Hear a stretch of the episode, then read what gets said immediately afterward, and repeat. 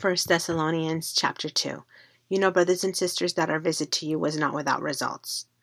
We have previously suffered and been treated outrageously in Philippi, as you know, but with the help of our God, we dare to tell you his gospel in the face of strong opposition. For the appeal we make does not spring from error or impure motives, nor are we trying to trick you. On the contrary, we speak as those approved by God to be entrusted with the gospel. We are not trying to please people but God, who tests our hearts. You know, we never used flattery, nor did we put on a mask to cover up greed. God is our witness.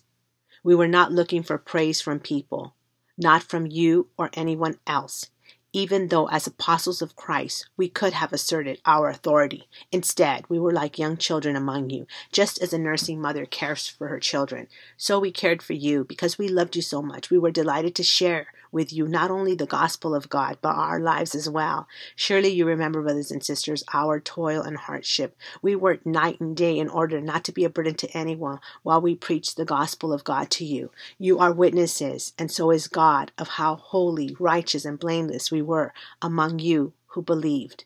For you know that we dealt with each of you as a father deals with his own children, encouraging, comforting, and urging you to live lives worthy of God who calls you into his kingdom and glory. And we also thank God continually because when you received the word of God, which you heard from us, you accepted it not as human word, but as it actually is the word of God, which is indeed at work in you who believe. For you, brothers and sisters, became imitator of God's churches in Judea, which are in Christ Jesus.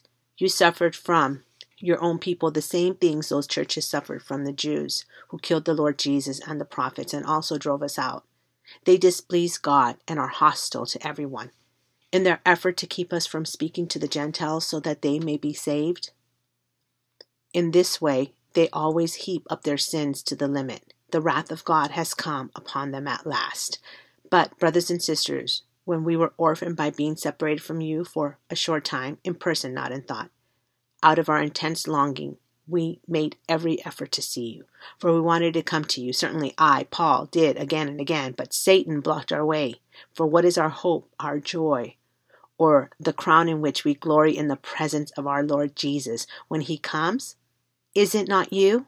Indeed, you are our glory and joy.